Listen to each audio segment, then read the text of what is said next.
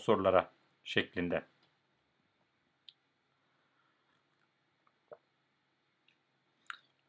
Bütün soruları şimdi yazmanızın lehinize işlemeyeceğini söylemek isterim. Çünkü şimdi yazarsanız yayının sonunda çok soru olursa yayının sonunda tekrar etmeyi de unutmayın diyelim. Evet, müsaadenizle başlayalım. Fethullah Gülen 15 Temmuz'u biliyor muydu? İfşa etmeli miydi? Durdurabilir miydi? Genelde bunları konuşacağız. Teşekkür ediyorum yayına katıldığınız için. Yani siz yayına katılmasanız yayının zaten bir anlamı olmaz. Şimdi bunları konuşacağız ama bunun içerisinde ben bu konulara, bu sorulara doğrudan cevap vermeden itibaren önce hani akademisyenlerin kendi terimlerini tanımlaması gerekir. Ne kastediyor? Çünkü yoksa anlaşamayacağız. Ben mesela burada başla 15 Temmuz yazdım ama birazdan 16 Temmuz'a da gireceğim. 16 Temmuz'dan ne kastettiğimi anlatmam lazım. Telefonun sesini de kapatayım. Böylece herhangi bir sıkıntı olmaz. Kırmızı suyumu da aldım. Biraz şöyle geçeyim, ortalamış olurum. Evet. Şimdi neleri konuşacağız? Birincisi, ben öncelikle 16 Temmuz Yıldırım Harekat Planı diye bir şeyden bahsetmek istiyorum. Bu işte Hulusi Akar'ın veya Genelkurmay Başkanlığı'nın hazırladığı, paylaştığı, ben linkini de göstereceğim, o gece emir olarak geçen 16 Temmuz'da gece 3'te Recep Tayyip Erdoğan'ı ve devlet büyüklerini tutuklayarak başlayacak olan klasik bir darbe planı. Klasik derken binlerce sayfalık hazırlığı var, bir sürü tutuklama metni var, şey var. Bu ayrı bir plan. Ben 16 Temmuz darbe girişimi tıpkı Balyoz gibi, Ergenekon gibi, işte Sarı Kız, Ayışığı gibi planlar gibi devletin Genelkurmay Başkanlığı'nda hazırlanmış bir metin. Ben bunu açacağım, şimdi açmayayım. Bu aslında darbe girişimi buydu bence. Bu başka bir platform. Bunu biraz açacağım. Ama bu darbe olmadan evvel 15 Temmuz akşamı prime time'da Türkiye'de cereyan eden hadiseler, herkesin gözünün önünde cereyan eden, herkesin bu konuda bir fikri olan hadiseler, herkesin hatta bir manada dahil olduğu hadiseler, bu ikisini ayıracağım. Hatta bazı insanlar 16 Temmuz veya 21 Temmuz darbesi de diyebilirler. Ona da bir şey demiyorum. Böyle diyenler de var. Yani Recep Tayyip Erdoğan'ın karşı darbesi aslında. Bunun haricinde bazı aktörlerle ilgili konuşacağım. Sonra Fethullah Gülen bağlamında benim şahsi kanaatim, yani işte hizmet hareketi konusunda çalışan, bu konudaki bütün haberleri takip etmeye çalışan, Fethullah Gülen'in yazılarından, çizilerinden ciddi manada haberdar olan birisi olarak, bu kanalda da paylaşan birisi olarak ve sürecin başından beri de 3 aşağı 5 yukarı darbenin cereyan ettiği her yerle ilgili uzmanlarıyla veya gazetecilerle konuşmalar yapmış. Yani onları en azından uzman olarak çağırıp onların sizinle buluşmasını sağlamış birisiyim. Bu konulardan haberdarım biraz. Darbedeki temel kişilerin savunmalarını da ele almışız. Kamil Maman'la hani temelde insanlar ne gibi savunmalar verdiler gibi. Onları da konuşmuşuz. O manada yani darbeyle de ilgili biraz bilgim var. Ben kendi kanaatlerimi, bu sorulara olan cevaplarımı paylaşacağım. Daha çok da vaktinizi almak istemiyorum. Moderatör arkadaşlar sadece hakaret içeren ifadeleri silecekler. Soru, yorum, eleştiri, hakarete girmedikçe sorun yok. Şimdi 16 Temmuz Yıldırım Harekat Planı nedir? Çok ilginç, benim notlarım. Özür diliyorum. Bir notlarım nerede diye bir bakayım hızlıca. Niye? Ha, tamam. İlk başlarda fazla notum yokmuş. Zaten kendi kendini açıklayan bir mevzu. Evet. 16 Temmuz Yıldırım. Aha, ya bunlar düzeltildi abi. 16 Temmuz Yıldırım Harekat Planı şu. Benim anladığım kadarıyla birkaç tane önemli çalışma oldu. Hepsini yazamadım. Yani bunların bir kısmı benim için background bilgisi olarak veriyorum. Yani darbeyi açıklayan bir yayın olarak düşünmüyorum bunu. Daha detaylısı, daha iyisi de yapılabilir. Yapılması da lazım belki. O manada şey demiyorum yani. Şimdi 16 Temmuz darbe girişimi benim açımdan şöyle bir şey.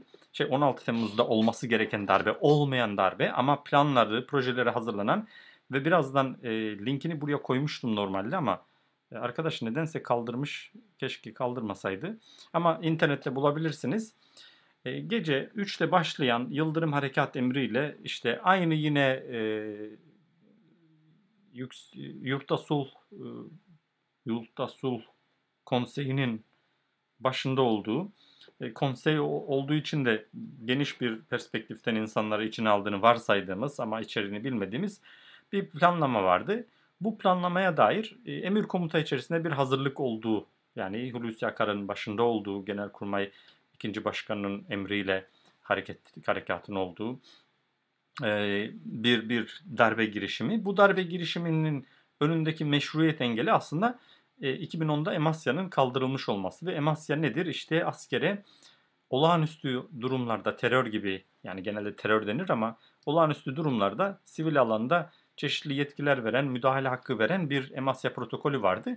Bu alelacele hiçbir tartışma olmaksızın Recep Tayyip Erdoğan da tatildeyken, hatta birkaç haftadır kendi görülmemişken 14 Temmuz'da yeniden yasalaştı. Birden meclisten geçti ve yasalaştı. Alttaki link başka bir link. Emasya ile ilgili link. Onu da gönderecektim. Bu ne demektir diyenler için kısaca şöyle bir şey yapabilirim. Hızlıca gösterebilirim. Niye? Allah Allah. Bu niye şey yapmadı ya? Linkleri de kapatmış. Ben kaynak olarak koyduğumu zannetmiş arkadaş herhalde. Ben onları normalde açacaktım. Ama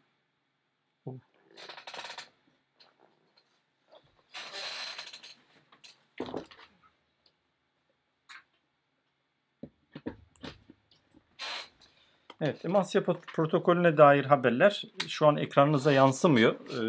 Onu da şöyle çözebiliriz. Her seferinde bunu yapacağız demek ki.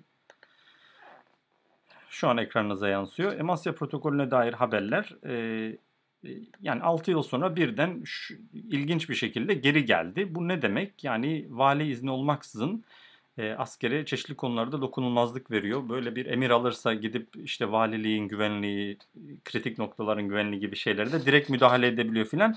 Yani bir gün sonra 15 Temmuz'da insanlara şuranın güvenliği, buranın güvenliği diye bir sürü yere gönderdiler ya. Bütün bunlar aslında bir gün önce Recep Tayyip Erdoğan'ın emriyle yasalaşmış oluyor. Bu 7 Temmuz 1997'de ilk şey yapılmıştı. 28 Şubat sürecinde ve 2010'a kadar şeyde kaldı. Sonra büyük bir demokratikleşme hamlesi olarak geri kaldırılmıştı. Bunun gelmiş olması tabii ki ilginç bir şey. Her seferinde. Neyse. Kusura bakmayın. Böyle şeyler olacak. Evet. Bunun gelmiş olması bunu gösteren şeylerden birisi. Bir de tabii yine geriye doğru bakarsanız Türkiye Cumhuriyeti'nin parçası olduğu bir anlaşmada ek bir protokol vardı. Yani birisi bir devlet başkanına suikast düzenlemekten sorumlu tutulursa onun iadesini öngören bir şey vardı. O da imzalandı. Böyle çok şey var ama yani adım adım darbeye giden işte terör saldırıları oluyordu, şu oluyordu, bu oluyordu gibi bir şey var. Ve benim doğrudan bildiğim şöyle bir hadise var. Emekli bir general İngiltere'den benim tanıdığım bir gazeteciye o gece ne oldu diye, hani herkes tanıdıklarını arıyor ya Türkiye'de. O gece ne oluyor diye sorunca işte emir komuta zinciri içerisinde bir askeri müdahale oluyor. Tamam artık bitti Recep Tayyip Erdoğan falan diyor. Bu Kemalist bir adam, bilinen bir adam. İsim de verebilirim ama hani hangi gazeteciyi konuştuğu ortaya çıkar diye İngiliz gazeteciyi şey yapmak istemiyorum. Ama sabahında da diyor aynı şekilde adam FETÖ demeye başladı. Yani bu şu demek, 16 Temmuz gece 3'te bir darbe olacaktı. Bu darbe emir komuta zinciri içerisinde olacaktı. Benim teorim anladığım haliyle bu. Böyledir, şöyledir gibi ispat etmeye falan çalışmıyorum. İsmail Sezgin ne düşünüyor, neye göre konuşacak diye. Bence bu darbeden büyük ölçüde herkes haberdardı. Hatta pek çok parlamentodaki üye, parlamenter, milletvekili, şu bu, parti gruplarının da haberi vardı. Muhtemelen bir milli mutabakat hükümeti bile kurulmuştu. Hani iddiaları siz de duymuşsunuzdur. Mesela Meral Akşener başbakan olacaktı, filanca şu olacaktı, bu olacaktı gibi. Mutlaka her darbenin böyle bir planı olur. Hatta sadece o sıkı yönetim emrini okusanız, kaç madde hatırlayamıyorum şimdi. Sadece o sıkı yönetim emrini okusanız oradan bile bir sürü şey, işte sağlık hizmetleri şöyle devam ettirilecek, İHŞ hizmetleri böyle devam ettirilecek, yurda çıkışlar kapatılacak. Pek çok özetle mevzu orada zaten yazılmış. Bence bunun arkasındaki mantık da şu: Recep Tayyip Erdoğan ve kabinesi, beşli çete, işte yolsuzluk yapan, onun ihaleleri üzerinden para kazanıp her parayı Katar'a aktarıp Katar'dan ülkenin bütün şirketlerini yeniden satın alan, yani ülkenin parasıyla ülkeyi satın alan sistem, işte savcılar, hakimler, polisler neyse yani ülkenin iç mekanizmaları yetersiz kaldı. Hulusi Akar ve Türk askeri, işte TSK, Genelkurmay zaten devleti korumakla hani Atatürk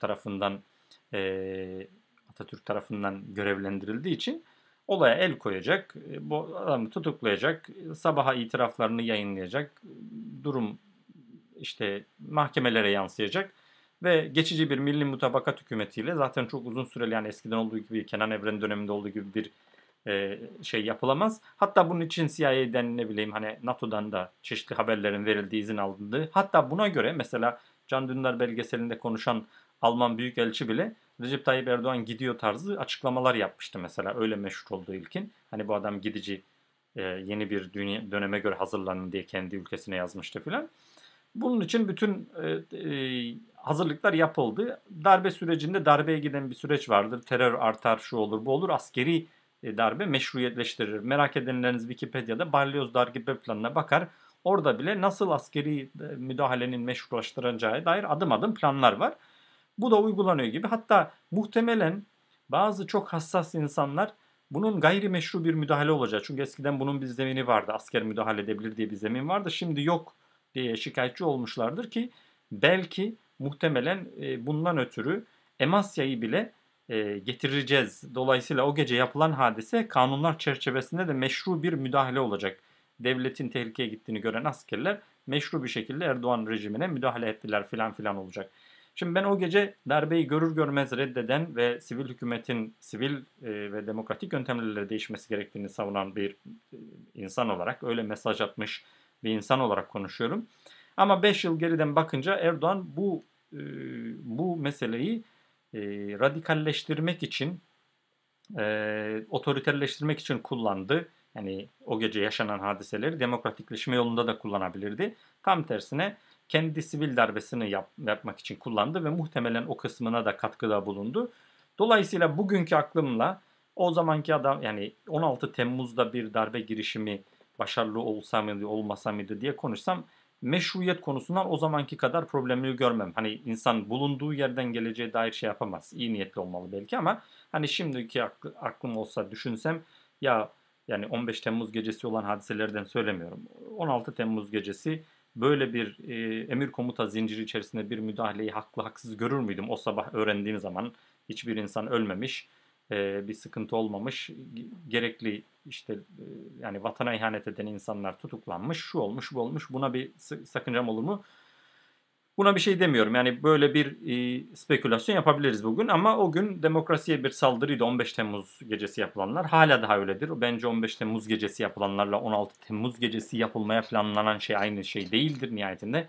Darbedir ama farklı bir şey vardır. Bence bundan ötürü birçok gazetecinin de bu meseleden haberi vardı. Birçok kulağı kesik herkesin de haberi vardı. Hatta bence planın bir parçası da bundan cemaatle ilgili insanları haberdar etmek, onların kulağına kar suyu kaçırmak, onları da bu konuda böyle konuşmaya teşvik edecek bir şey de vardı. Bu 16 Temmuz Yıldırım Harekat Planı, bence böyle bir şey var. Bunun metnini, Genelkurmay'dan atılan mesajları falan internette siz de bulabilirsiniz. İkinci şeye geçiyorum. Peki 15 Temmuz girişimi, 15 Temmuz gecesi prime time'da olan şey nedir? Bence o gece önümüze arka arkaya serilen, gözümüzün önüne serilen pek çok hadise, yani gözümüzün önünde cereyan etti. Dünyanın herkes izledi. Dünyada prime time'da izlendi.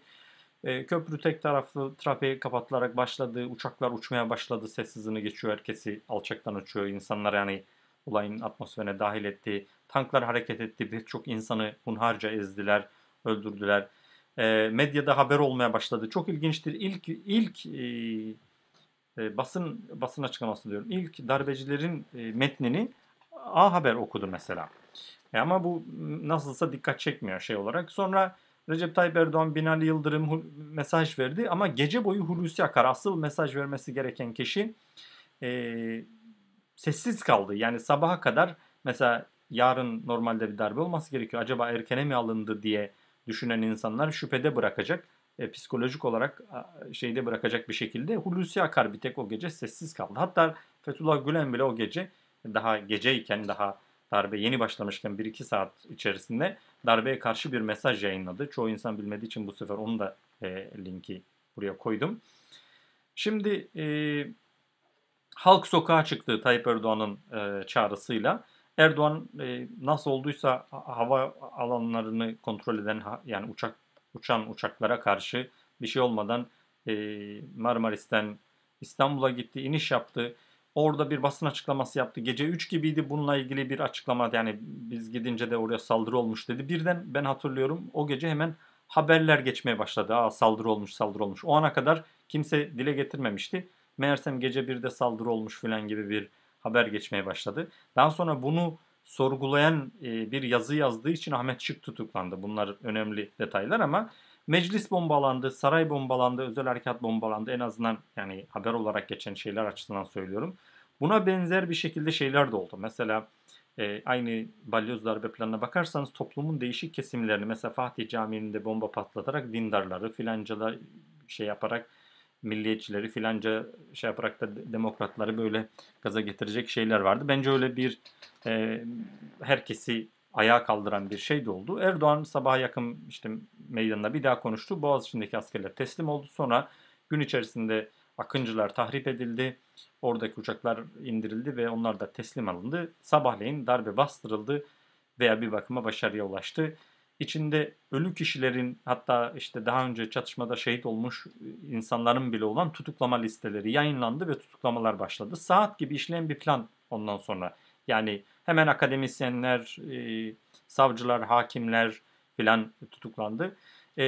Akıncılarda sivillerin yakalandığı duyuruldu. İçlerinde ilahiyat hocalarının olduğu söylendi filan. Bütün bunlarla beraber herkesin kafasında bir darbe oldu. Birkaç yerde de cemaatçiler çıktı. İşte TürkSat'ta yayın kesmek için giden mühendislerin cemaatçi olduğu. Vatan Emniyet'teki panzerlerden bir tane eski polis o çıktı. Onun da cemaatçi olduğu iddia edildi. Bir de Akıncılar Üssü'ndeki sivillerden, yani ilahiyatçı hocalardan ki Akın Öztürk daha sonra Adil Öksüz daha sonra kayıplara karıştı. Bunlar çıktı ve bütün bunlarla ve o gece yani Recep Tayyip Erdoğan daha Milli İstihbarat Teşkilatı Başkanı Genelkurmay'la filan görüşememişken bunları kendi söylüyor. Direkt görüşüp yani eniştesiyle görüşüp o gece bunu cemaatin yaptığına karar verdi. Ve ondan itibaren bu mevzu o şekilde devam etmeye başladı. Herkes o şekilde yayın yapmaya başladı. Ama bunun öte, yani insanlar için 15 Temmuz gecesi olanların bir de öbür tarafı var. Şimdi ben iki şeyi paylaşacağım. Yani bunlarla ilgili çok şey bulabilirsiniz. Ben sadece bunu da, yani 15 Temmuz gecesi olanların da belli bir planı vardı. Hani 16 Temmuz için birilerinin planı vardı. 15 Temmuz için de bir plan. Ben bu ikisini ayıracağım ki bu ikisi hakkında ayrı ayrı konuşmak istiyorum. Şimdi bunlar da birincisi, yani sağda büyük tweet olarak gördüğünüz işte Erol Olçağ'ın hesabından 10 Temmuz'da yapılan bir açıklama. Reis hayatının en önemli hizmetini yapacak. 6 asker haşhaşinin tutuklanması ilk adımı. Gerçek milli ordu kurmak için bir sürü insanı kurban edecek. Bütün hizipler yok edilecek. Bunun için bir şey yapılacak. Böylece milli ordu kurulacak. Yani Recep Tayyip Erdoğan çerçevesinde planlanan bir tasfiye için bir işaret fişeğinin hazırlığının olduğunu bize söyledi. O gece vefat etti. Kimisi sniper vurdu dedi. Kimisi sniper'ı vurdular. Onu vuranı da vurdular. O gece intikam alındı dedi işi. Uzun hikaye ama Erol Olçak darbeden 5 gün önce darbeyi haber verdi. 15 Temmuz gecesi yaşanacakların, 16 Temmuz gecesi yaşanacakları yazan çok oldu. İşte tavuk tarda dizilir tarzı bir yazı yazdı bir tane işte filan. Onlar 16 gece Temmuz'da darbe yapmayı planlayan askerlerin yapacağı şeyleri anlattılar. Ama bu tweet 15 Temmuz'da yaşananları anlatıyor. Yine Furkan Gök, yani çok önemli birisi olduğu için değil ama Osmanlı Ocakları Gençlik Kolları Başkanı tarzı bir şeydi. O da 15 Temmuz sabahı askerin içerisindeki Batı teşkilat grupları ve paralel komutanlar sonunuz geliyor bekleyin görün tarzı bir tweet attı. Yani 15 Temmuz'da olacak hadiselerden operasyonel işte tabanın da haberi vardı. Bunun başka şeyleri de var öte yandan. Mesela güvenlik teşkilatlarında 15 Temmuz'a yönelik hazırlıklar vardı. Yani işte güya o gece İstanbul'da büyük bir IŞİD operasyonu yapılacak. 10.000 polis hazır bekletiliyordu falan gibi. Yani karşılıklı, yani aslında her şey hazırlıklı bekletiliyordu. Bunun yanı sıra Aslında benim yazmak istediğim o değildi. İkinci ligde gördüğünüz şey Cevheri Güven'in bir haberi. Yine Türkiye'deki mahkeme kayıtlarında daha darbe başlamamış, tank yok, köprü kapatılmamış, kimsenin haberi yok. AK Parti teşkilatlarına çağrılan insanlara değişik yerlerde bana işte Genelkurmay'a git dediler. Ben de oraya gittim. Orada şöyle olaylar yaşandı, böyle olanlar yaşandı diye mahkemelere geçen ifadelerden, insanların anlattıkları üzerinden daha darbe başlamamışken, yani 15 Temmuz hadiseleri bile başlamamışken onunla ilgili görev paylaşımının yapıldığı AK Parti teşkilatlarında. İşte kamyonların hazırlandığı, yani çıkması beklenmeyen kışlaların önünün kapatıldığı, çıkması beklenenler demek ki çıkabilmiş filan. Bunun haricinde yine yakın zamanda Kasım Süleymani vefat ettikten sonra onun arkasından bir sürü insan ilginç şeyler söyledi. 15 Temmuz girişiminde Kasım Süleymani gibi İran istihbaratının adamları bile çok ciddi rol oynadılar. Bu hakkı ve ödenmez tarzı şeyler söylediler. Bunlar da kayıtlara geçti. Fatih Tezcan o gece işte filancalara şurası ayrılmıştı, filancalarda Mavi Marmaracılar vardı, burada şunlar vardı gibi şeyler söyledi. Yani o gece ortaya çıkan hadisenin iki tarafının da organize edildiğine dair şeyler var. Bunun haricinde Adem Yavuz Aslan'ın bir haberinden, bunu da yine Videon TR'de bulabilirsiniz. O gece mesela düşünün işte havacılar İstanbul'da Moda'da bir düğünde, bütün havacı generaller, işte karacılar Ankara'da düğünde, filancalar şurada düğünde, hepsi zaten bir arada. Bu da çok ilginç bir tesadüf. Ama daha ilginci, onları o gece mesela normalde darbe 16 Temmuz'da başlayacak ya, ona göre hazırlık olmasını beklersin. Onların gece 3'te alınmasını beklersin adreslerinden. Ama daha 15 Temmuz gündüz görevli askerler Konya'dan yola çıkıp Moda'daki düğünde basıp kimlerin güvenliğini alacaklar. Onlara güvenliğini alacaksınız filan paşalarını deniyor ama oraya vardıkları zaman ters yatırıp ellerini arkadan kelepçeliyorlar. Hepsini Akıncı'ya götürüyorlar filan. Yani o bile aslında öyle erkene alınmış, işte istihbarata alındığı için erken alınmış değil. O bile askeri taraftan organize edilmiş, birileri 15 Temmuz akşamında filancalar alınacak, filancalar verilecek gibi şeylerin hazırlığını da yapmış. Bunlar erkene alınmış değil. Bunlar önceden böyle dizayn edilmiş görevler. Dolayısıyla kafanızda 16 Temmuz'da Genelkurmay'ın emir komuta zinciri içerisinde yapmayı planladığı ve hiç yapamadığı hakim kalan ama insanları psikolojikmen yarın darbe olacak hissiyatını hazırlayan özellikle askerleri bunu bir yere koyun.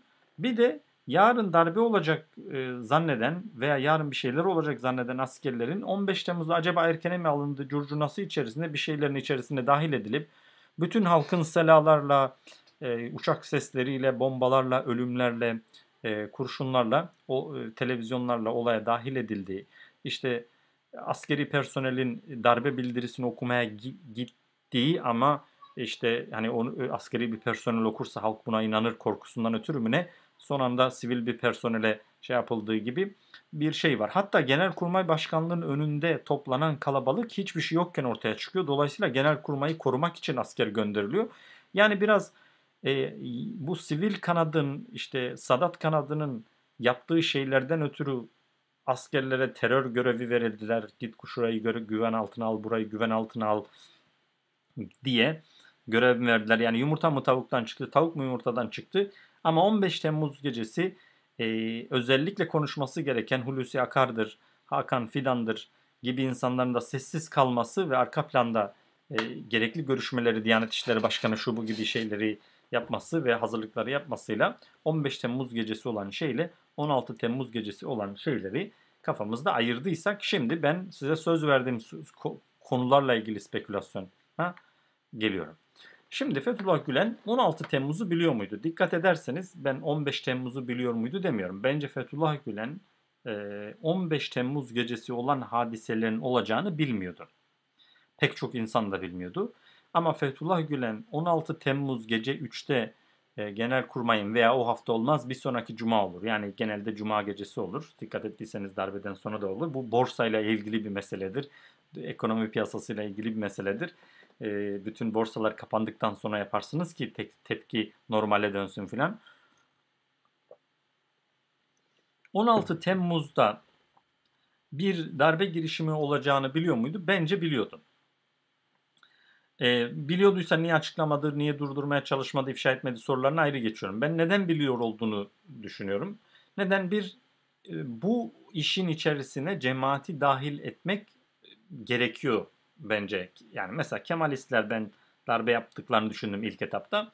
Kemalistlerin darbe yapabilmesi için daha önce Balyoz, Ergenekon, Sarı Kız, Ayışığı gibi şeyler cemaatçi olduğu iddia edilen insanlar tarafından sızdırıldığı için yani askeriyede cemaatin bilgisi en azından kulağına gitmeden bu işin yapılması mümkün değil. O manada biliyordur, bu bir. İkincisi ve daha ilginci belki bu iş özellikle 15 Temmuz'da da yapılacak şeyler planlandığı için mutlaka cemaatin bir şekilde içine katılması gereken, birkaç gazetecisinin ayarsız laf etmesi beklenen, cemaatin kulağına kar suyu kaçırılması gereken, cemaatin dahil edilmesi gereken, özellikle cemaatin bir son dakikada ya acaba Erdoğan'a böyle bir kıyak yaparsak aramız düzelir mi gibi, bak yine seni kurtardık gibi bir şeye de girmeksizin, Erdoğan'ı kurtarmaya da kalkmaksızın, hani cemaatin en azından standby, bypass veya engelleyici bir rolü olmaması gerektiği için mutlaka haberi vardır, gitmişlerdir, söylemişlerdir. Zaten Fethullah Gülen de kulağına geldiğini söylüyor. Yani üst düzey insanlar geldi söyledi manasında değil ama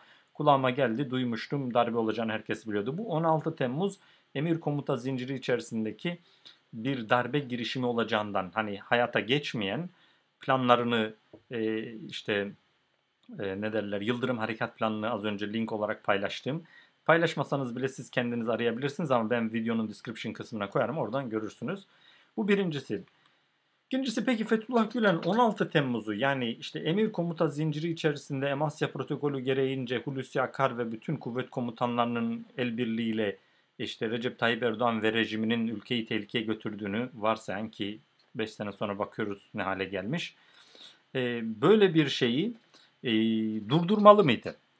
Bir sivil insan olarak böyle bir görevi var mı? Şimdi bence neden öncelikle emir komuta zinciri içerisindeki bir şeyi durdurmaya kalksın? İkincisi, Fethullah Gülen devlet içerisinde istese etkisini kullanabilecek birisi ama bu etkisini kullanarak için kendisini seven ve bekleyen kadrolara şu siyasi durumda şu duruşu sergileyin dese veya demese, mesela devletin kurumlarından birisi yani askeriye, TSK kendince görev kabul edip beraberce emir komuta zinciri içerisinde bir şey yapmaya karar vermiş. Doğrudur, yanlıştır, bu ayrı bir tartışma konusu. Sizin de orada sevenleriniz var, onlara aman böyle şeylerden uzak durun, komutanlarınızı dinlemeyin, emir komuta zincirine darbe konusunda itaat etmeyin dese ortaya çıkacak anomali nedir? Bir, Fethullah Gülen bir kere böyle bir etkiyi kullanıyor, kullanmıyor. Böyle bir etkisi var, devlet içerisinde bir paralel devlet şeyi var. Emir vermiş olmakla suçlanıyor. Daha zaten 17 Aralık'ın emrini de o verdi. İşte o dershanelere gidince o da yolsuzluğu açıklattı filan gibi doğrudan suçlandığı bir yerde. Böyle bir şey yapmış olmakla aslında bunu da teyit etmiş olur. Demek ki hassas gördüğü yerde, bunlar benim düşüncelerim. Sizin de düşünceleriniz var ama bir şey demiyorum.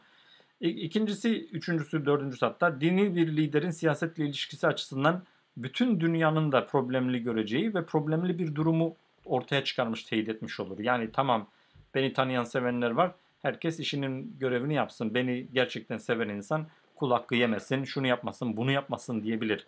Onun yerine yani şunu yapsın, bunu yapsın diye onu mikromanage etmeye başlasa, bu benim bile derken hani cemaatin dünyaya çok şey vaat ettiğini düşünen bir insan olarak benim bile problemli bulacağım bir şey. Ben cemaatin siyasi politik alandan uzak kalması gerektiğini düşünüyorum bu manada.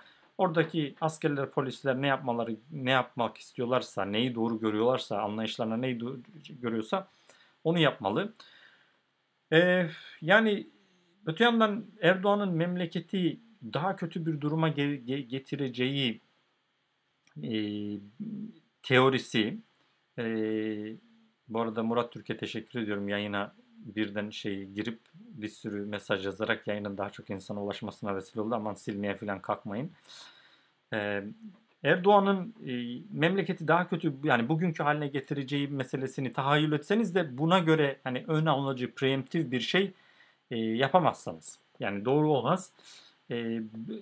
Kaldı ki bunu yapmak isteseniz bu Gülen'in üstüne düşen bir vazife değil. Bu bütün topluma düşen bir vazife. Muhalefetiyle, iktidarıyla, sivil toplumuyla, medyasıyla, herkesin yapması gereken, herkesin yani diktatörleşmenin, otoriterleşmenin önüne geçmek için sorumluluğu var. Bunu yapması gerekir. Bunun tek şeyini hani Fethullah Gülen durdurmalıydı. Çünkü onun görevi rejimi korumakta filan diyemem ben. Anlatabiliyor muyum?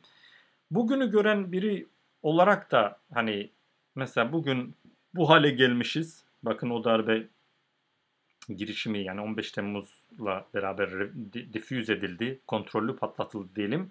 16 Temmuz olmadı. Dolayısıyla memleketin geldiği hale bakınca geri dönüp insan diyebilir mi? Ulan darbe olsaydı daha kötü olurdu. Bu da ayrı bir soru işareti. Bunun da sorumluluğu var. Ben daha da ilginci Fethullah Gülen'in cemaatinden olduğu iddia edilen insanlar zaten daha önce Balyoz'dur, Ayışığı'dır, Ergenekon'dur, şudur budur. Belki 5 tane 6 tane darbe planını deşifre ettiler. Memleketi bu planlardan kurtardılar. Bundan ötürü herhangi birisi madalya taktı mı? Takmadı. Tam tersine ne oldu? Durumlar iyiyken bu müsbet bir şey olarak yorumlandı.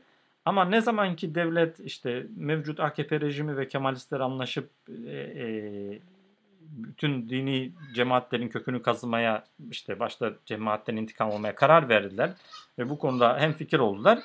Bundan geriye doğru cemaatin yaptığı her şey suç addedilmeye başladı. Balyoz kumpas oldu birden. Ayışığı kumpas oldu. Sarı Kız kumpas oldu. Bunlar tuzak oldu. Vatansever subaylara şey oldu. Burada da öyle bir şey söyleseniz o dakikada yine aha aleyhte bir kumpas daha çevirmediği ne belli diye 2 kez, 3 kez, 5 kez düşünmeniz gereken bir şey. Kaldı ki yani bunu yaptınız diyelim sonuç itibariyle bu yine size patlatılabilir. Bu sefer Türkiye'deki şu an mağdur, muhalif bütün kesimler ulan bu adam ne güzel Hulusi Akar Genelkurmay üzerine düşeni yapıp bu adamı devirecekti. Fethullah Gülen ispiyonladı da diktatör olduk diye. Yine de bugün bu yapılanları yine cemaatin aleyhine yazarlardı. Bence dolayısıyla Fethullah Gülen'in inaktif kalması gerekirdi. Durdurma. Yani öyle bir sorumluluk üzerine almamalıydı diye düşünüyorum. Bulaşmamalı, karışmamalı. Ben hep bunu söylediğim için bu manada tutarlı buldum diye düşünüyorum. Peki durdurmaya çalışmalı mıydı? Yani hani durdurmalı mıydı ayrı bir şey, bir de çalışmalı mıydı? Bence darbeyi durdurma meselesi bazı aktörlerin işi. Bir, özel kuvvetlerin işi darbeyi durdurmak. Onun için kuruldular. Yani özel kuvvetler darbeyi durdurmak için kullandı. Emniyet bunun için ağır silahlarla silahlandırıldı. MIT'in görevi bu. Bütün bunların görevi Hulusi Akar bir emir yayınlayabilirdi. Anlatabiliyor muyum? Yani asıl çalışması gereken insanlar bunlar. Kaldı ki yani memleket zaten otoriterleşiyor.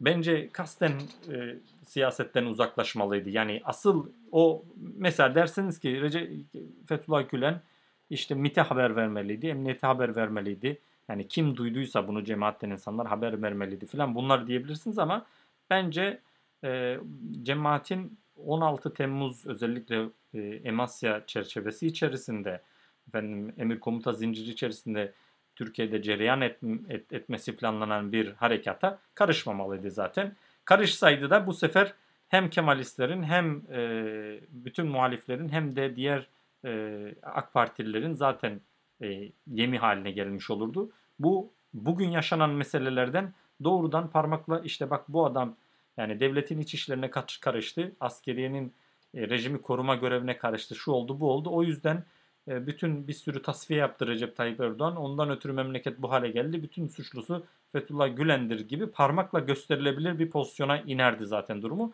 Çünkü sen durumu düzeltmeye çalışan kendince yani doğrudur yanlıştır tartışmasına aynı yaparsın. Doğrudur düzeltmeye çalışan bir şeyi durdurmuş olursun. Bu 16 Temmuz. Şimdi tartışmaya ortadan girenler için yayının başını izlemelerini tavsiye edeceğim. Ben bir darbe girişiminden bahsetmiyorum. 2 ayrı şeyden bahsediyorum. Sizin için buna dönemem yani. Başka sorular da şey yapacağım. Ve nihayetinde zaten bu hep yani tıpkı Ergenekon, Balyoz, Sarı Kız gibi şeylerin de her ne kadar bunlar doğrudan Fethullah Gülen doğrulmamış olsa da cemaatin aleyhine kullanılmış olması yani bir done olarak kullanıyorum. Bu da böyle bir ifşa çalışması da cemaatin aleyhine kullanılır diye düşünüyorum. Bir sonraki şeyi peki istese durdurabilir miydi? Fethullah Gülen istese 16 Temmuz için planlanan gece 3'te Genelkurmay Başkanlığı'nda planlanan ve onun emir komuta zinciri içerisinde bütün kuvvet komutanlarının da katılacağı bir darbe girişimini durdurabilir miydi? Bence durdurabilirdim. Onu söyleyeyim.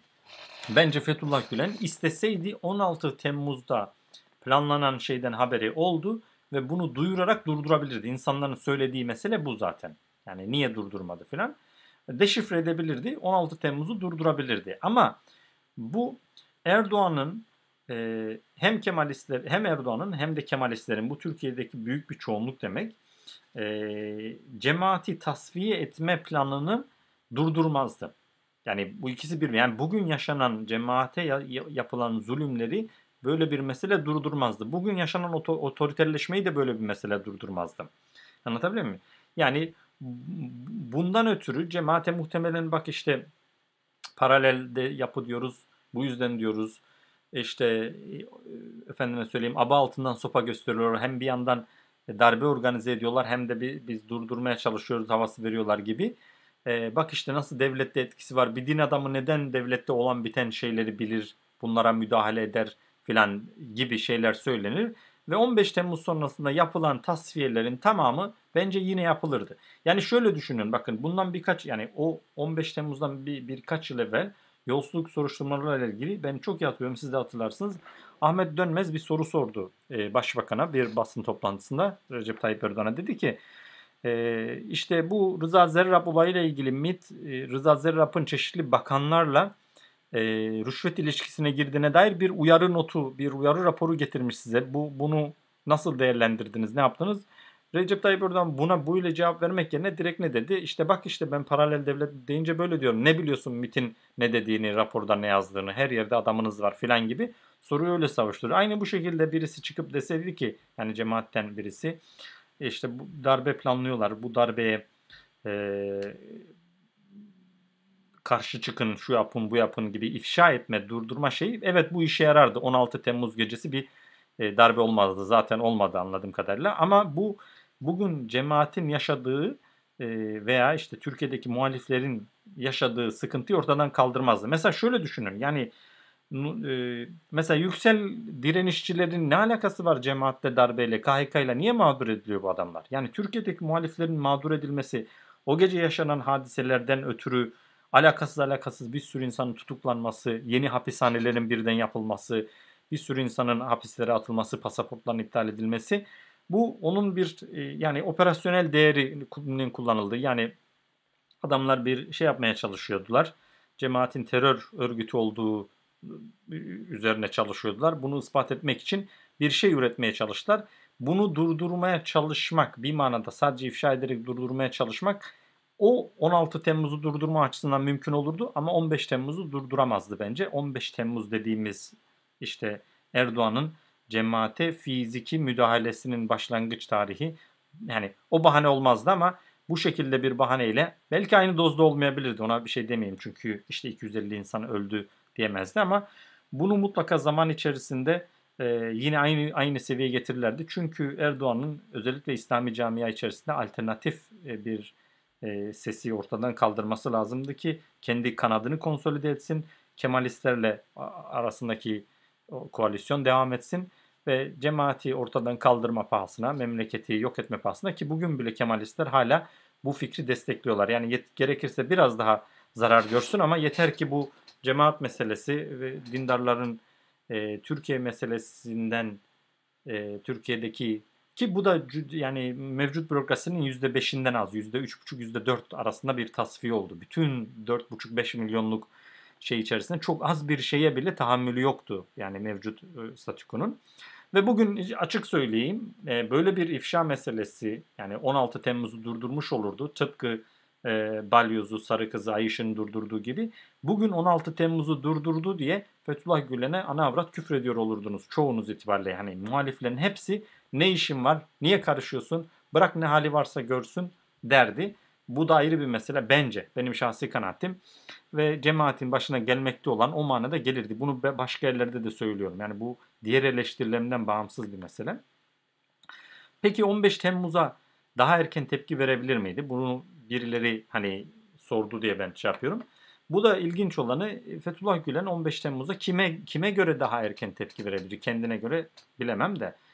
Birincisi, cemaatin içinde 15 Temmuz günü akşamı yaşanan hadiseler, Amerika'da gündüzdü, ikindi vaktiydi muhtemelen. sürpriz bir hadise. Cuma'dan sonra herhalde muhtemelen sürpriz bir hadiseydi. Gülen zaten en erken tepki verenlerden birisi oldu. Yani bugün geriye gidin kayıtlara bakın. Fethullah Gülen'in yayınladığı, yani hem Fethullah Gülen'in hem ASB'nin yayınladığı var. Bunu BBC ve dünya medyası buna bakarak birkaç saat boyu yayın yapıyordu. Mesela işte cemaati suçlanıyor, cemaat bu konuda sessiz falan diyordular. Buna bakarak BBC bile cemaat bu iddiaları reddediyor, Fethullah Gülen bu iddiaları reddediyor diye. Çünkü bu basın bildirisi iletildi.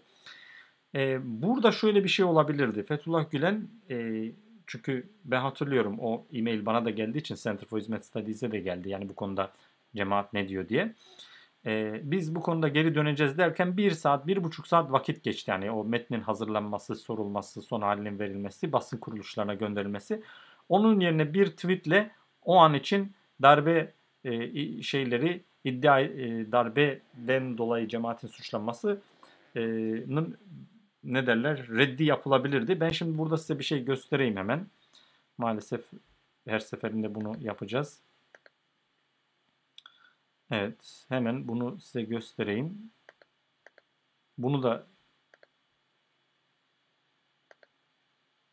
evet. Bu da 15 Temmuz 2016'da bunun e-mail versiyonu da tam saatini falan da bulabilirim çünkü bende var. En güçlü bir dille Türkiye'de yaşanan darbe girişimini reddediyorum. Hükümet bağımsız seçimlerle değiştirmeli, güçle değil. Allah'tan ümidime duam odur ki Türk vatandaşları bu meseleyi barışçı bir şekilde çözeceklerdir.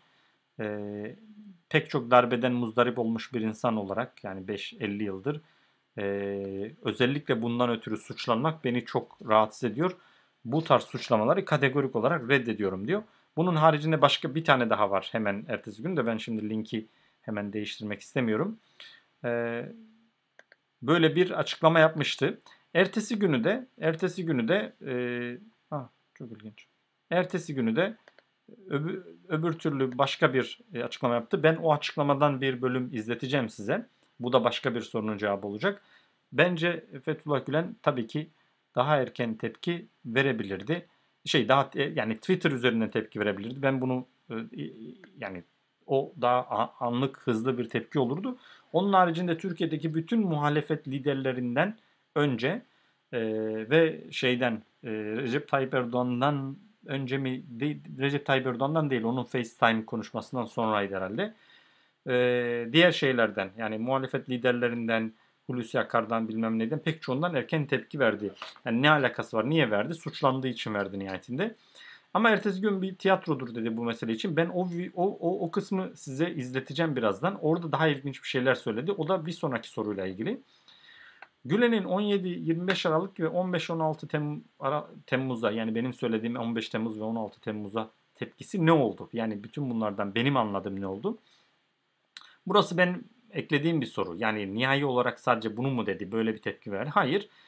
Şimdi 17 Aralık'ta hatırlar mısınız bilmiyorum. Ben bunların 1/1000'ini tanımam demişti. Sonra çeşitli şeyler oldu. 20 Aralık'ta bir mülahane videosu yayınlandı. O mülahane videosunda o ifadeler, hani burada linki var. O linki yazıp bulabilirsiniz. Ben yayını uzatmak istemedim. Biraz da sorulara bakmak istediğim için geri dönüyorum. Orada Fethullah Gülen'in bence aklında cemaatin içerisinde çeşitli operasyonların, çeşitli grupların, yani devlet adına veya kendi adlarına cemaati belli operasyonlara çekmeye çalıştığına dair bir şüphe oluştu. AK Parti ile angajman olsun, diğer şeylerden ötürü. Mülane'de dikkat ederseniz büyük paragraf, eğer böyle bir şey yapan olduysa, hukuka aykırı iş yaptıysa, şöyle yaptıysa, böyle yaptıysa diye cemaatin içerisinde çizgi dışına çıkmış olabilme ihtimalini göz önüne alarak mülanenin birinci kısmını daha geniş tuttuğunu göreceksiniz. Cemaatin içerisinde çizgi dışına çıkan, ihanet içerisine çıkabilecek, memleketin birliğine, beraberliğine kastetmiş olabilecek çeşitli insanları mülaneye dahil etti. Ama öbür türlüyse de Allah öbür tarafın belasını versin dedi. Bu bir.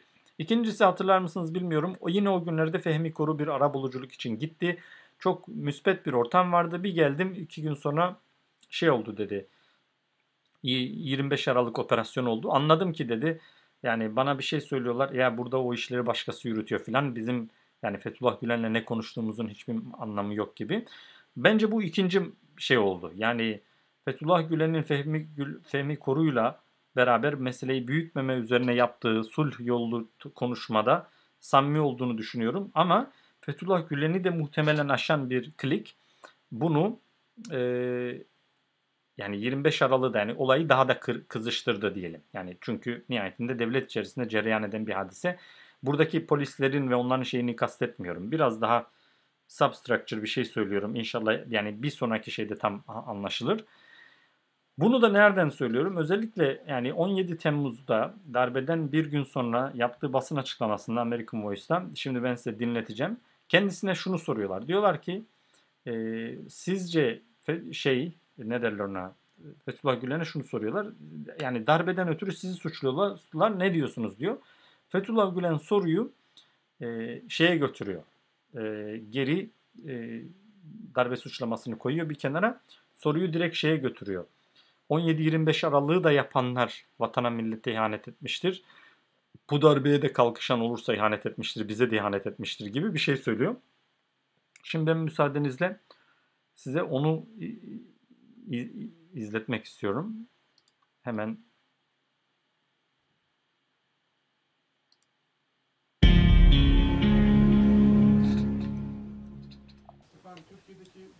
ses geliyordur inşallah. Takipçilerinizin rolü olduğu suçlamaları var. Sizin bu suçlamalara yanıtınız nedir efendim? Daha evvel hiç olmadık şeylerde de esasen o türlü suçlamalar oldu. Mesela 17 Aralık, 25 Aralık mevzuunda. Esas kullandıkları adli teşkilattan insanlar, emniyetten insanlar. Onlar vasıtasıyla askerleri vesayet altına aldılar, içeriye aldılar, onlar aldılar. Hatta bugünkü Cumhurbaşkanı ben onların savcısıyım filan dedi o mevzuda. Açık içeriye alınanları hepsini alın falan dedi. Daha sonra öteden beri böyle çekemediği, hazmedemediği mesela kursları, üniversite hazırlık kurslarını kapamak. Şimdi ben burayı yani sadece şunun için dinlettim. Soruyu eğer duyduysanız soruda direkt şeyi soruyorlar. Amerika'da yani darbeyle ilgili siz suçlanıyorsunuz ne dersiniz diye. Ben direkt cevabını 4. dakikadan sonra dinlemenizi istiyorum. Aslında 5. dakikada izleyeceğimiz yerde hani ya konteksti atlıyorsun demeyin diye 4,5. dakikadan itibaren izlemenizi istiyorum. Olmayarak mecmuada yazı yazdım. Fransız çıkan bir mecmuada yazılar çıkıyor. Yani demokrasi taraftarıyım diye. Yazılar çıkıyor. Yazılar çıkıyor. Değişik mecmualarda. Yazılarınızla sizi tanıyıp sevenler olabilir. Biz çoklarını böyle tanıdık, sevdik. Ben Nureddin Topçu'nun yüzünü görmedim ama hayranlığım var kitaplarından dolayı. Üstad Necip Fazıl'la bir iki defa görüştüm ama Büyük Doğu'ya hep okurdum yazdığı şeyler. Şimdi burada konteksti şöyle vereyim. Yani beni tanıyan sevenler olabilir ama bunlar bile böyle yapmışlarsa ihanet etmişlerdir gibiye getirecek. Yani bak ben İşte Nurettin Topçu'yu hiç tanımam. Yazılarından sevdim. Beni böyle tanıyan seven olabilir. Ben insanları tanımıyorum. Buradaki okulda çalışanların %1'ini bile bilmem. Hiçbir okulu ziyaret etmedim falan. Uzun uzun anlatıyor. O ilişkiyi kurduktan sonra şöyle bir şey söylüyor. Hep okurdum da Türkiye'de nicelerini yani böyle. Siz gıyaben sempati duyabilirsiniz. Alaka duyabilirsiniz ona karşı. Fakat bir yönüyle tam onun çizgisinde bir büyük doğucu olmayabilirsiniz. Bir hareketçi olmayabilirsiniz. Nureddin Topçu'nun mecmuası hareketli ondan dolayı söyledim onu. Bu açıdan ne kadar insanın sempati duyduğunu bilemem ben onu. Şimdi bu sempati duyan insanlar bir yerde bir yanlışlık yapıyorlarsa size sormadan etmeden şayet bence onlar farkına varmadan bu davaya bu hizmete ihanet ediyorlar. Yani 17 Aralık. Şimdi bakın burası önemli. Burası çok gözden kaçıyor. Darbeden sonra yani 15 Temmuz'dan sonra 16 Temmuz'da muhtemelen bu röportaj ama 17 Temmuz'da yayınlandığı için 17 Temmuz diyorum. Belki de 17 Temmuz'dur yani o da ayrı çünkü hemen ertesi gün bir şey yapmadılar belki. Şimdi böyle insanlar olabilir. Az bir geri alacağım tekrar. Size sempati duyanlar olabilir. Sonra bunu çok açık net söylüyor. Bunu evet. Topçu'nun mecmuası hareketli ondan dolayı söyledim onu. Bu açıdan ne kadar insanın sempati duyduğunu bilemem ben onu. Çünkü bu sempati duyan insanlar bir yerde bir yanlışlık yapıyorlarsa size sormadan etmeden şayet bence onlar farkına varmadan bu davaya, bu hizmete ihanet ediyorlar. Yani 17 Aralık'ta da 25 Aralık'ta da bu işi yapanlar, size sempati duyanlarsa şayet farkına varmadan Türkiye'nin birliğine, beraberliğine kastediyorlar. Yine size sempati duyanlardan işlerinde olanlar olabilir. Eğer böyle bir şey yapıyorlarsa, bir darbe girişiminde bulunuyorlarsa şayet onlar da bence Türkiye'nin birliğine, beraberliğine zarar veriyorlar. Toplumu ayrıştırıyorlar. 20 sene evvel fakir demokrasi geriye dönüşü olmayan bir şeydir, gerçektir, bir realitedir. Cumhuriyet geriye dönmesi mümkün olmayan bir gerçek, bir realitedir dedim. Bugün aleyhte yazı yazan o mecmualar o gün aleyhimde yazılar yazdılar. Demokrasi de nereden çıktı falan dedilerdi yani 20 sene evvel. Onlar o meseleyi telaffuz etmedikleri dönemde. Evet, bu açıdan da ben bu türlü yapılan şeyleri doğrudan doğruya milletimize karşı onu ayrıştırmaya matuf bir ihanet sayıyorum. Tasvip etmiyorum bunu. Yani ikinci mesele bu. Birincisi uluslararası bir şey olabilir.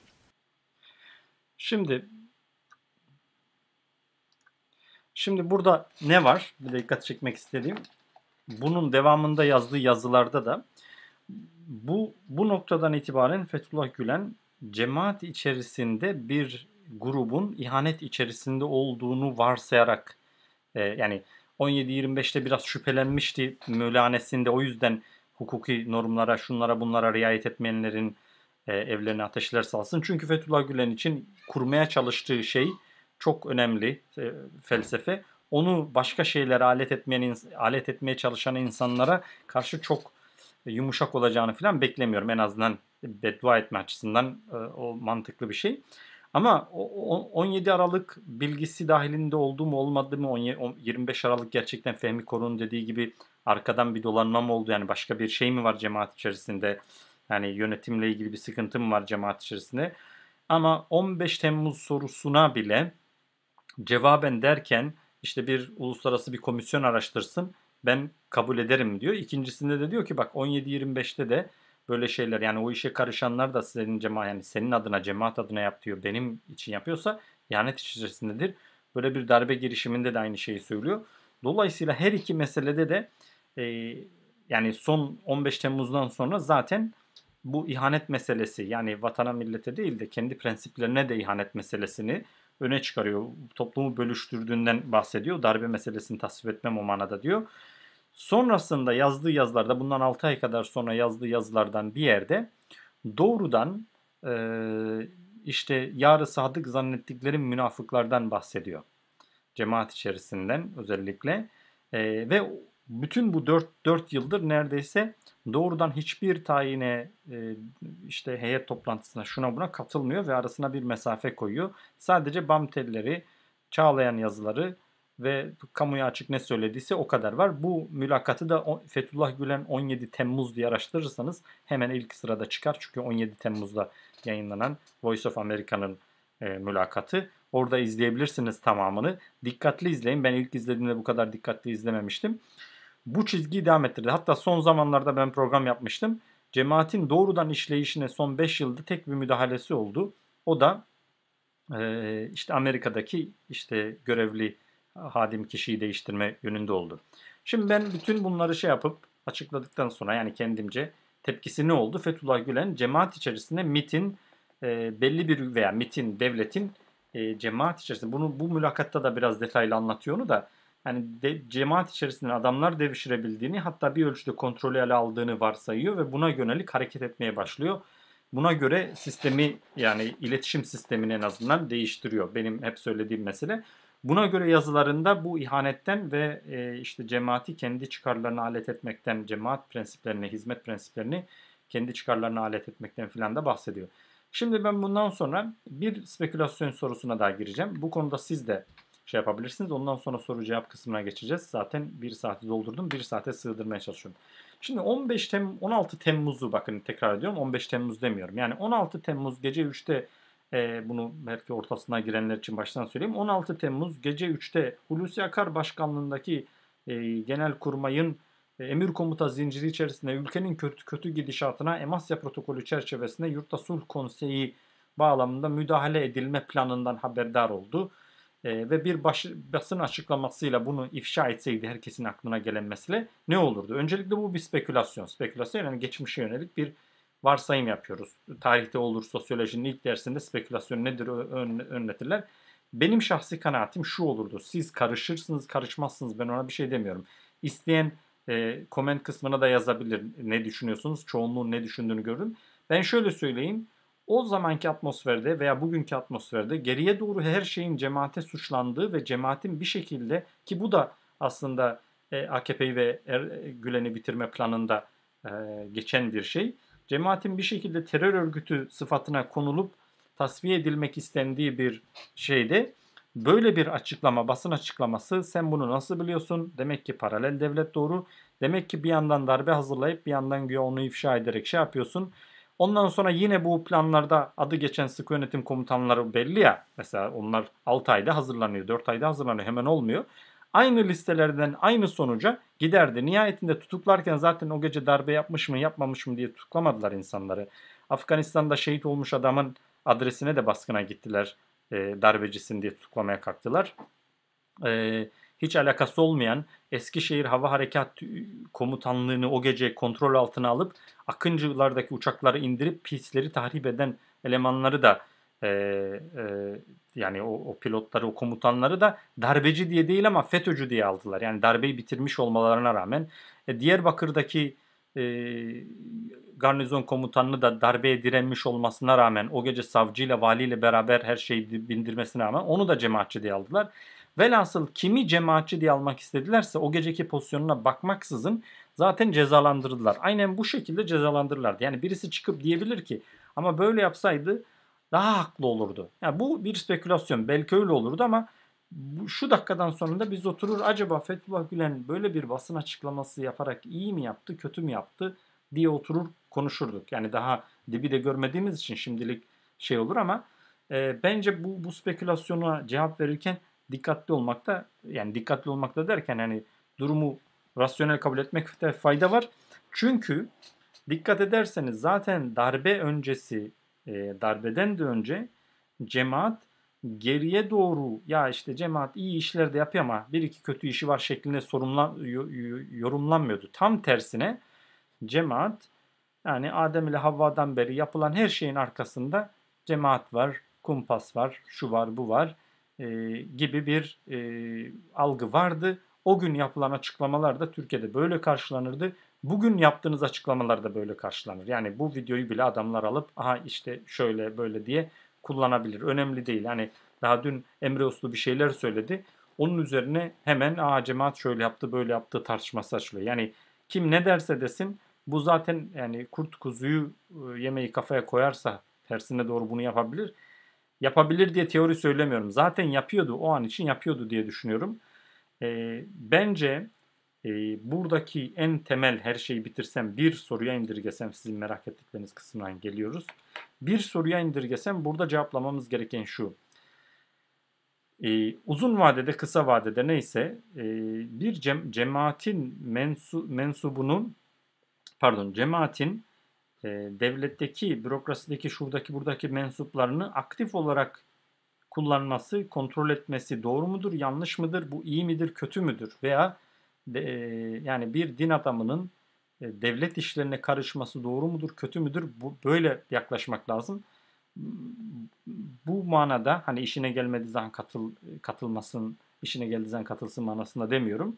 Bu manada bence hem şimdi hem daha sonra cemaatin Türkiye'deki devlet bürokrasisi, siyaset, şu bu gibi şeylerden uzaklaşmasında, hani arkaya bakmaksızın uzaklaşmasında çok ciddi bir faydası olur diye düşünüyorum. Umarım anlaşılır olmuştur. Kısaca neler söyledik? Yeni gelenler için hızlıca şunu izah edeyim.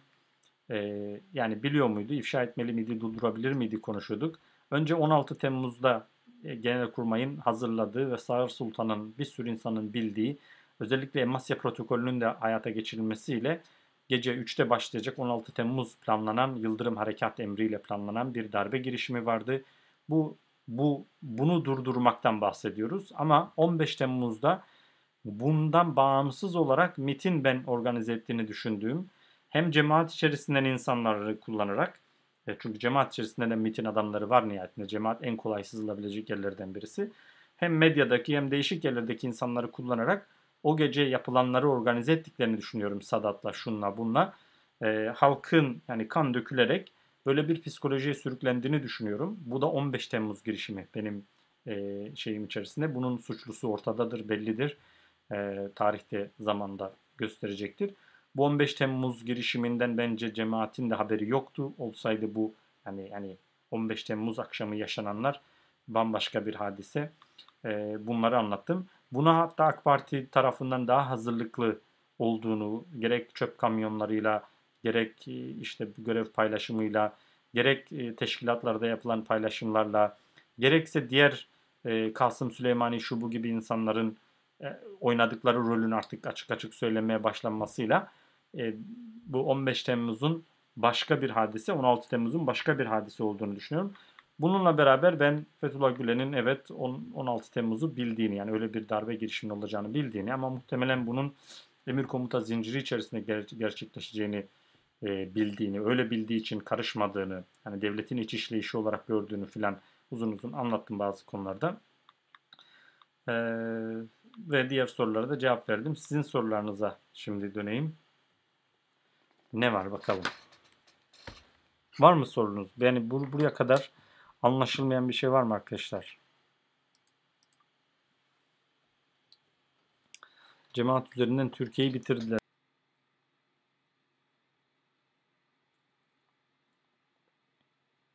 Devlet sivili bozar. Bu konuda ben de şey yapacağım ama inşallah. Kamil Maman nerede? Kamil Maman sosyal medyadan uzaklaştı arkadaşlar.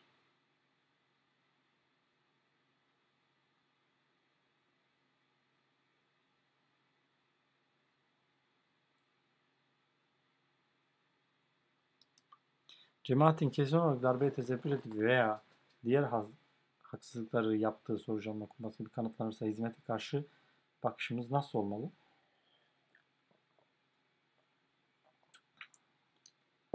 Bence cemaat o az önce yayınladığım videoda da yani bu işe karışan insanlarla yolunu ayırmalı. İnsanlar bu adamlara mesafelerini koymalı. Cemaat de kurumsal olarak koymalı. Soru çalan olsun, darbeye katılan olsun. Bunlar zaten Fethullah Gülen söyledi. Aynı bu çizgi takip edilebilir.